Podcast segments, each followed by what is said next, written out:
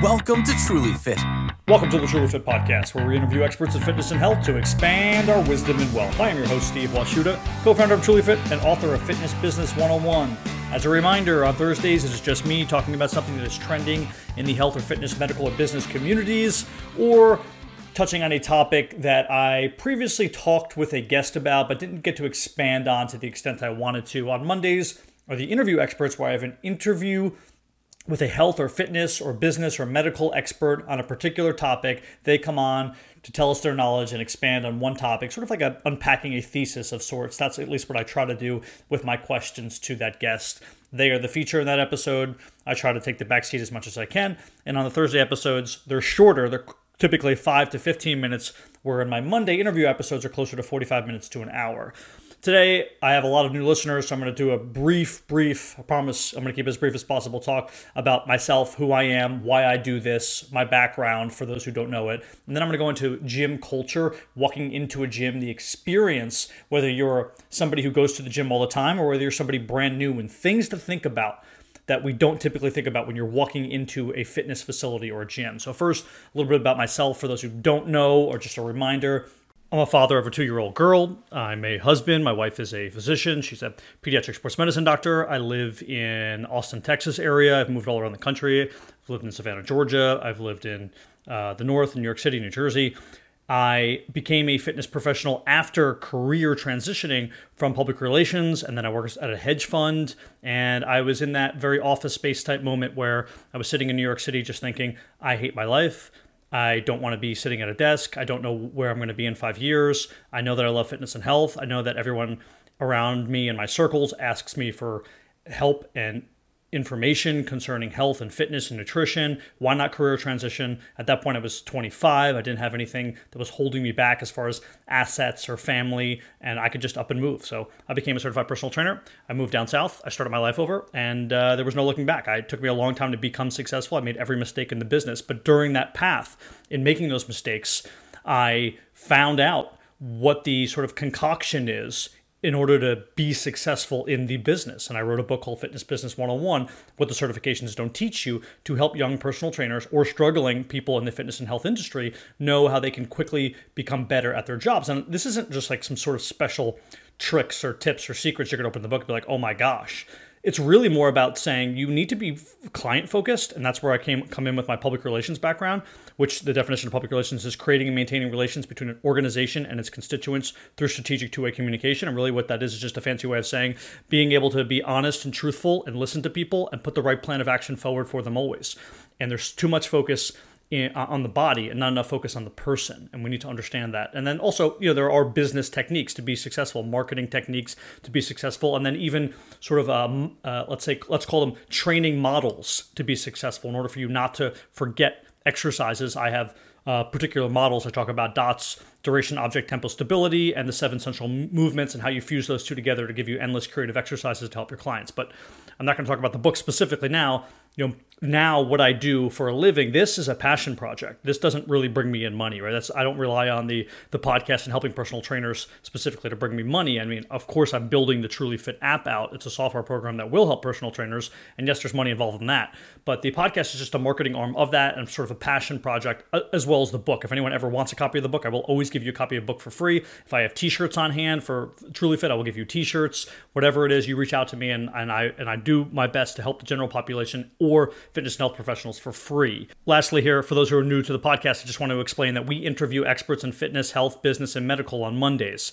And my goal is to always provide a thesis of sorts. So it might be how do how does HRV become important to the general population compared to an athlete? And I'll have someone come on and they'll talk about that. It might be you know what is wrong with the day to day in the in the medical field? How do we make the uh, insurance model work better for patients moving forward? Is there a way to do this? It might be something more specific to a business. It might be how to set up your your tax entity properly if you're a small business thinking about starting an LLC. Anything around fitness, health, business, wealth that I can hone in on to potentially help personal trainers or health and medical professionals and or just general population, really everyone, all encompassing. I'm going to try to do that. And, and a lot of these topics are intriguing to me. That's why I picked them out. And uh, some of them are asked specifically, meaning people come to me through DMs or through emails to social.trulyfit.app or they DM me at Steve Washuta on Instagram and say, hey, Steve, I'd love you for you to talk to X, Y, and Z. I think they'd be great on your podcast, or I'd love you to cover this topic and I go ahead and do that. I will always take suggestions and try to follow suit with that. So, uh, moving on here, I want to talk today about gym culture. I made a quick reel about this, and it's something that I noticed myself doing, and I know that a lot of people in the fitness and health industry who are comfortable in the gym do this also. You put your headphones on, you get into the zone, you're kind of mean mugging, you walk into the gym, you're super confident, like you own the place, and there's a weird energy about that. I can tell that sometimes people might look at me in the gym like like they stay away from me like what is this guy doing not because I'm doing anything weird but quite the opposite that I'm that I'm so comfortable in the gym that I'm just moving from thing to thing. Uh, and I think people sense that. People have a sense of the the energy and what's going on in the gym. And I don't mean this in a woo woo way. I, I simply mean comparatively speaking when you watch somebody who walks into the gym who's never been there you can tell. You can almost instantly tell. And there's and I I feel bad. And I, I watch other people do what I do and think, you know, how prevalent is this in the industry? And I and, and likely it is very prevalent where the newbie is coming into the gym, and I know this from working at gyms and asking people through their PAR-Qs or physical activity readiness questionnaire, sort of health history form questions. But you know, when's the last time you worked out? What you know, why haven't you worked out recently? And and one of the answers, not on a somewhat regular basis, but on a semi-regular basis, was I, f- I feel uncomfortable going into gyms. And when you're a newbie and you walk into a gym and maybe there's a particular exercise that you want to try out, but there are some people in the corner where you would be doing that exercise and they look intimidating. They have a mean face on, they have their headphones on, they're not very inviting, and they're sort of hogging the space. Or maybe there was a particular piece of equipment that they never tried, they want to try out for the first time, but you're on it and you're grunting and you're pushing and you're sweating all over the place and you're you know you're you're being oh, you have a weird energy about yourself. You're walking super fast to the water fountain and coming back and and as if no one else is in the gym. Like get get out of my way. You don't own the gym. I don't own the gym. It's a shared space and it should be sort of a place of um you know, a sanctuary for everyone, a place of solace and solitude for everyone, not just you. It's not just your place. You don't pay any extra than anybody else does to be in that gym. And when I say you, I also mean me. I, I have to remind myself that I do this also in the gym because I'm so comfortable in there. It's a second home to me. I've been in the gym. You know, at one point in my life, I was in the gym basically seven days a week for 10 straight years. Now I'm in the gym, I don't know, four days a week. Um, and, and I don't think enough about the people who are brand new and I should because I'm a personal trainer. And I know if I'm not doing it, then the average person, the general population person who just lifts a lot, and the other personal trainers and fitness and health professionals are probably also not doing that. So, you know, put a smile on your face here and there when you're walking around the gym. Uh, you, you, don't necessarily have to. You know, it's not. This isn't the subway where there's a bunch of um, uh, homeless people uh, trying to ask you for money, right? If somebody might have a question that they that they want to ask you, they might say, "Hey, I really, I, I really like your your the definition on your legs. Can you tell me the the exercises you do and why you do them? You know, that's that's a great compliment to be paid. And how do you know that if you're so hyper focused and you got that mean mean face on, you don't want to talk to anybody in the gym. So I would uh, I, I would be aware of that as much as I'm I'm telling you. I'm also telling myself. And then if you're somebody on the other other end of the spectrum here and you're brand new to the gym, I know I know it's difficult, but there's there's no other way to go about it than to just get past that. To to not run straight to the cardio equipment because it's facing the other direction and it's easy to use and no one else is using it. No one else is going to judge you when you hop on the elliptical. But if you're doing let's say dumbbell chest presses wrong you think people are going to judge you. If you really feel that way hire a personal trainer please. Even if it's just for one time and say hey these are the four or five things i feel uncomfortable with. I don't have the money to use you on a regular basis but i would love for you to teach me how to do x y and z and then maybe we can meet up once every two three four months to go over some new exercises and some form. I want to work out on my own for the whatever $12 a month of Planet Fitness. I don't have the money to do otherwise, but I would love for you to help me. And it's worth paying that professional a one time fee. I mean, people pay. I, am bald. I obviously don't know this, but you know, I, people pay two hundred dollars to get their haircut. You're going to pay two hundred dollars to get your haircut, but you can get a you can get a really good personal trainer for fifty dollars for an hour.